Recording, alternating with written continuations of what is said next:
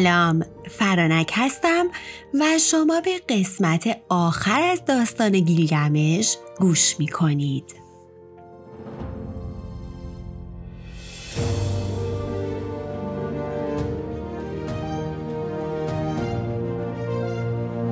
توی قسمت قبل به اینجا رسیدیم که گیلگمش به اتناپیشتی می‌رسه و ازش خواهش می‌کنه تا راز جاودانگیش رو بهش بگه.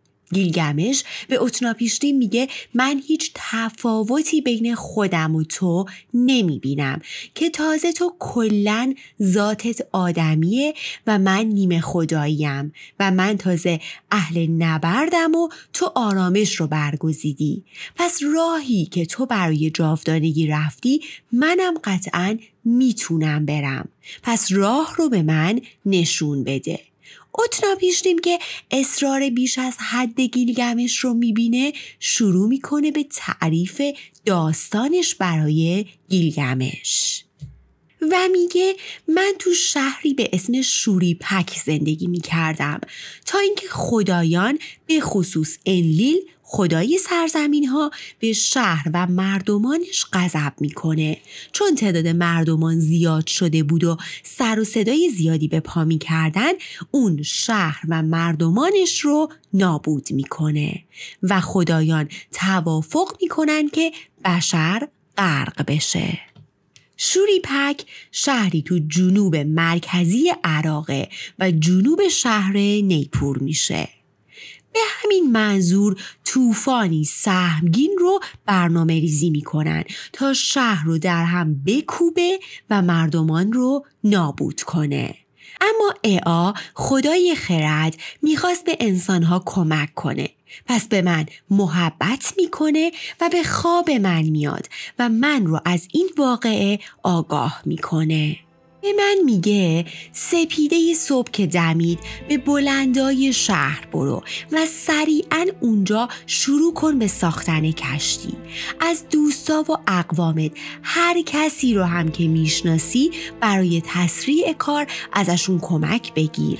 و بعدش از سیم و زر گرفته تا نطفه حیوونا و خیشان و کسانت رو به کشتی ببر و منتظر بمون. صبح که شد سپیده که زد من شروع کردم به اجرای فرامین اعا. از هر کس که حرفه و هنری بلد بود کمک گرفتم.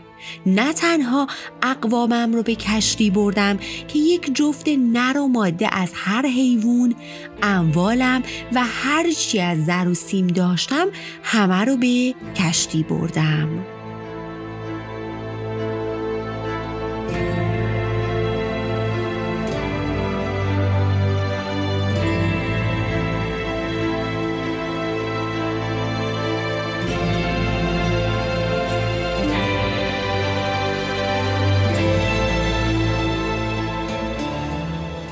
شد تندباد عظیمی شروع کرد به وزیدن و تا صبح ادامه داشت.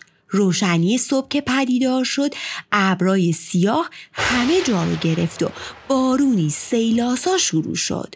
اونقدر بارید و بارید تا همه شهر و آدمیان رو آب گرفت. آب تا کوه پای بالا اومد و من و همراهانم هم توی کشتی روی آبها شناور. مطمئنا همتون از همون اول یاد داستان حضرت نوح افتادین و مثل داستان حضرت یوسف که تو اپیزود پنجم راجبش گفتم باز هم یادآوری می‌کنم که داستان گیلگمش قبل از همه این داستانهای آسمونی بوده. خلاصه شیش شب و شیش روز این داستان ادامه داشت و دیگه چیزی از شهر باقی نموند. روز هفتم طوفان کمتر شد و کم کم دریا آروم گرفت و آرامشی تو زمین و آسمون پدید اومد. ما همینطور روی آبها جلو می رفتیم تا به کوه نیسی رسیدیم و کشتی به خاک گرفت و روی کوه آرمید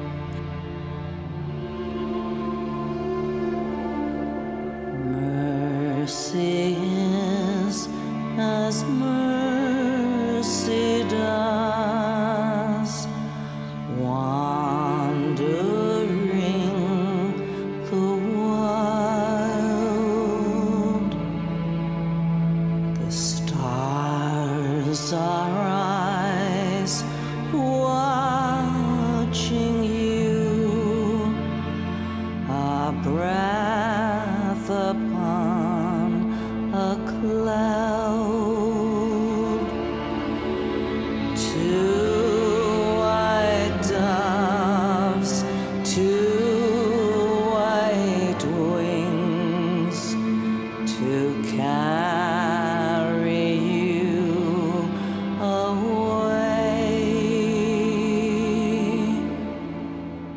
تا شیش روز روی کشتی موندیم روز هفتم من کبوتری رو به بیرون از کشتی هدایت کردم.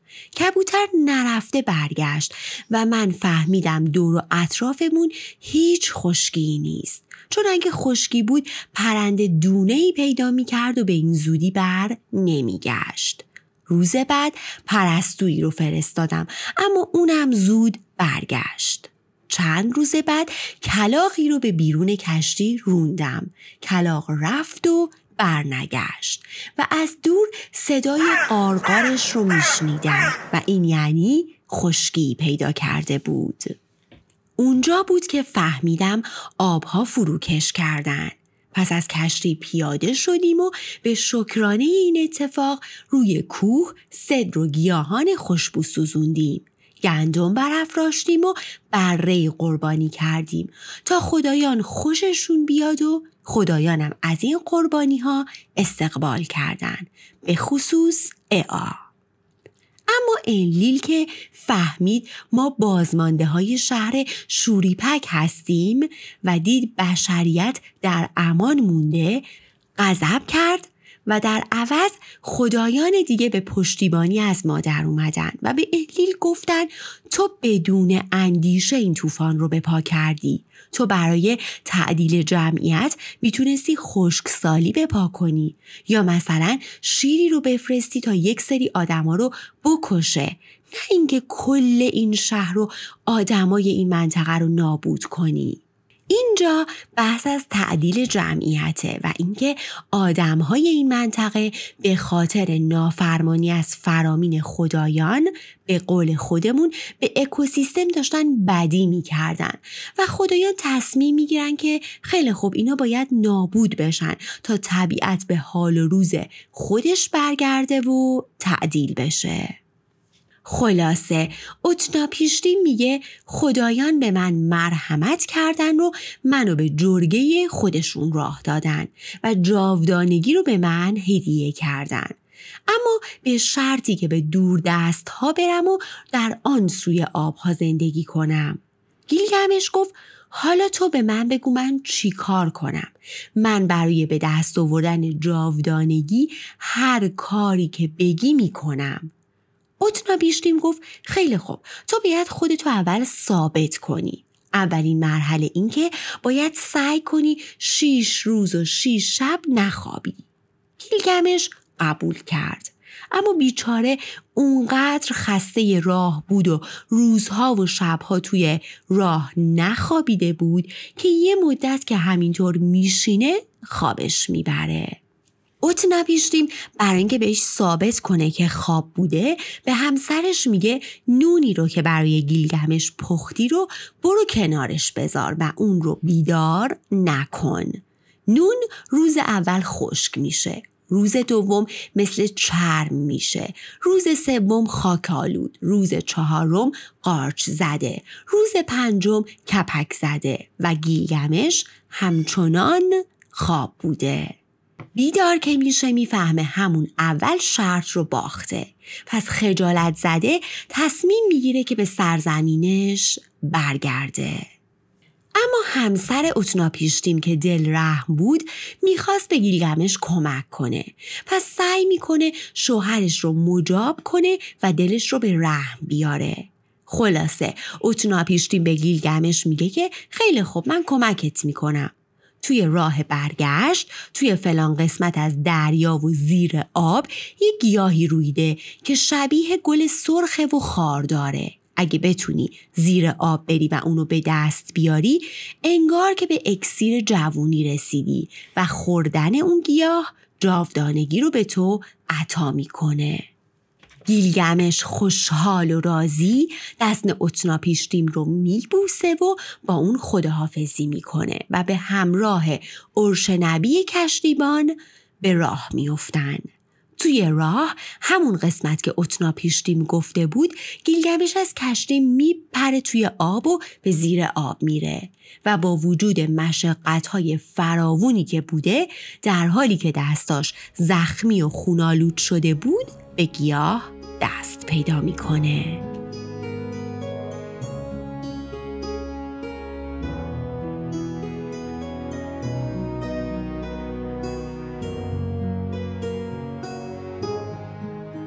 گیاه شگفت انگیز و به بالای آب روی کشتی میاره و میاد که از گیاه بخوره دلش نمیاد و تصمیم می‌گیره اونو با خودش به اروک ببره و با مردمانش تقسیم کنه. از این پادشاه ها پیدا میشه. می‌بینین که گیلگمش گیلگمشی که مستبد و خود محور بود و فقط به مبارزه و زن و این داستان ها اهمیت می‌داد چجوری در طی داستان به بلوغ می‌رسه؟ اونا سی فرسنگ رو طی می‌کنن. تو نیمه راه چشمه آب سردی رو می‌بینن و تصمیم می‌گیرن توقف کنن تا یه استهمامی کنن و یه استراحتی کنن و قوایی تازه کنن. توی عمق اون آبگیر ماری خونه داشت که با بوی خوش اون گیاه مست مست میشه و در حالی که گیلگمش و ارشنبی در حال استهمام بودن و حواسشون نبود مار از آب بیرون میاد و گیاه رو می‌خوره. در دم پوست میندازه و جون تازه‌ای می‌گیره و به چشمه برمیگرده. گیلگمش که شکه شده بود باورش نمی‌شد که به این راحتی گیاه جاودانگی رو از دست داده باشه. شروع می‌کنه به شیون و زاری. اما خب فایده ای نداشته. بالاخره بعد از طی روزها و هفته ها گیلگمش خسته و داغون و شکست خورده به اروک می‌رسه.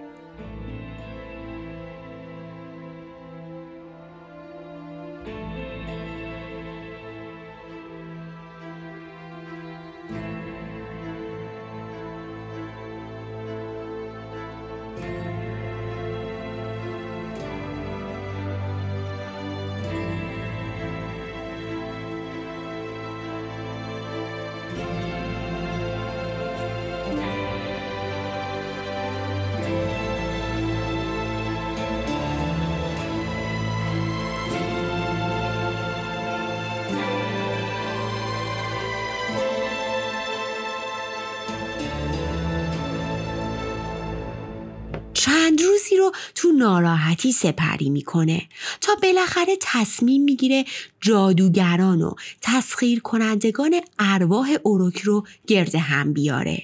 گیلگمش از اونا می‌خواد تا روح انکیدو رو فرا بخونن تا اون بتونه حداقل از حال انکیدو با خبر بشه. و حالا که نمی‌تونه به جاودانگی برسه لاقل بفهمه تو سرزمین مرده ها چه خبره و قراره چه اتفاقی براش بیفته.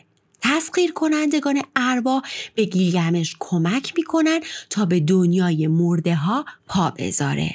سرزمینی شبیه بیابونی بزرگ و گیلگمش توی اون بیابون قدم می‌ذاره. جلو میره و جلو میره تا به دروازه جهان زیرین می‌رسه. به خونه تاریک ایریکله. خدای اعماق خاک ها با زور و در نهایت با التماس و عجز از دروازبان می‌خواد که در رو براش باز کنه. اما دروازبان ممانعت می‌کنه و بهش میگه که امکان ورود اون به سرزمین مرده ها نیست. گیلگمش وقتی از ورود به سرزمین مرده ها ناامید میشه میره پیش ارشکیگل خدای خاک و زیر خاک. ازش خواهش می‌کنه تا به روح انکیدو اجازه بده تا بیاد تا اون رو ملاقات کنه. ارشکیگل وقتی اصرار گیلگمش رو می‌بینه به نرگل نرگل زورمند که خدای مردگان بود دستور میده تا حفره رو تو زمین ایجاد کنه و سایه انکیدو رو از اونجا فرا بخونه. روح انکیدو از اون حفره میاد بیرون و با گیلگمش سخن میگه. گیلگمش با شنیدن صدای دوستش در حالی که اشک توی چشماش جمع شده بود از انکیدو می‌خواد که براش از اون دنیا و حال و روزش بگه. انکیدو به گیلگمش میگه من نمی‌تونم چیزی رو بازگو کنم که اگه از اوضاع درون خاک بگم از قوانین سرپیچی کردم و تو نیز خواهی مرد.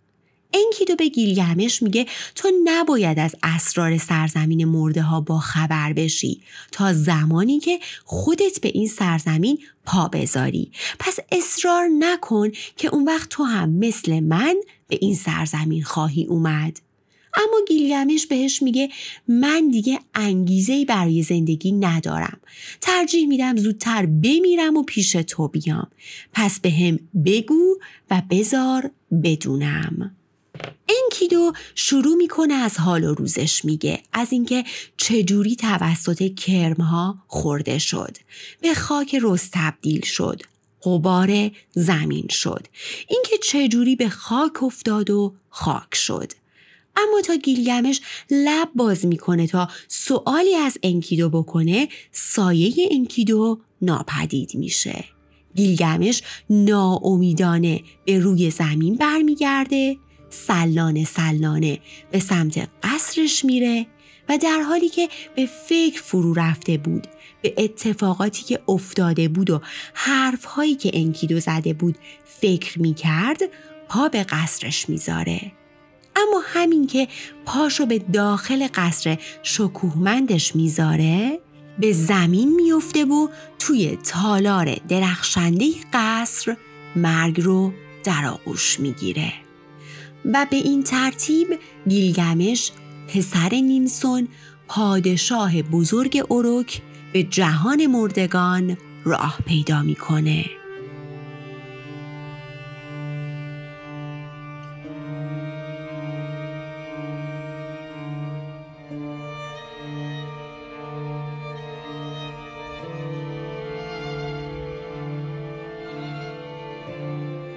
واقع گیلگمش وقتی به پوچی رسید دیگه انگیزه ای برای زندگی تو این دنیا نداشت. با تموم ثروت و قدرتی که داشت اما دیگه هیچی براش مهم نبود. اون می‌تونست توی حال زندگی کنه به رقص و پایکوبی و خوردن تعام و داشتن زن و فرزند بپردازه و وقتی تقدیرش رسید به دنیای مرده ها پا بذاره. اما اصرار بیموردش از اینکه اسرار اون دنیا رو بدونه و یا قبلش به جاودانگی برسه تقدیرش رو عوض کرد زودتر از موعد پا به دنیای مرده ها گذاشت و در آخر به سرنوشتش تسلیم شد و به جهان مرگ شتافت. و اینگونه داستان گیلگمش به پایان می‌رسه. هرچند تلخ اما خب به نظرم میشه راجع به این داستان کلی بحث فلسفی و حتی روانشناختی کرد. و هر لوحی از الواحش رو که می‌خونیم چیزی که جالبه اینه که تمام این افکار و خلاقیت ها مربوط به امروز نیست. مال هزاران سال قبله و به نظرم این موضوع این داستان رو بیش از پیش جذاب می‌کنه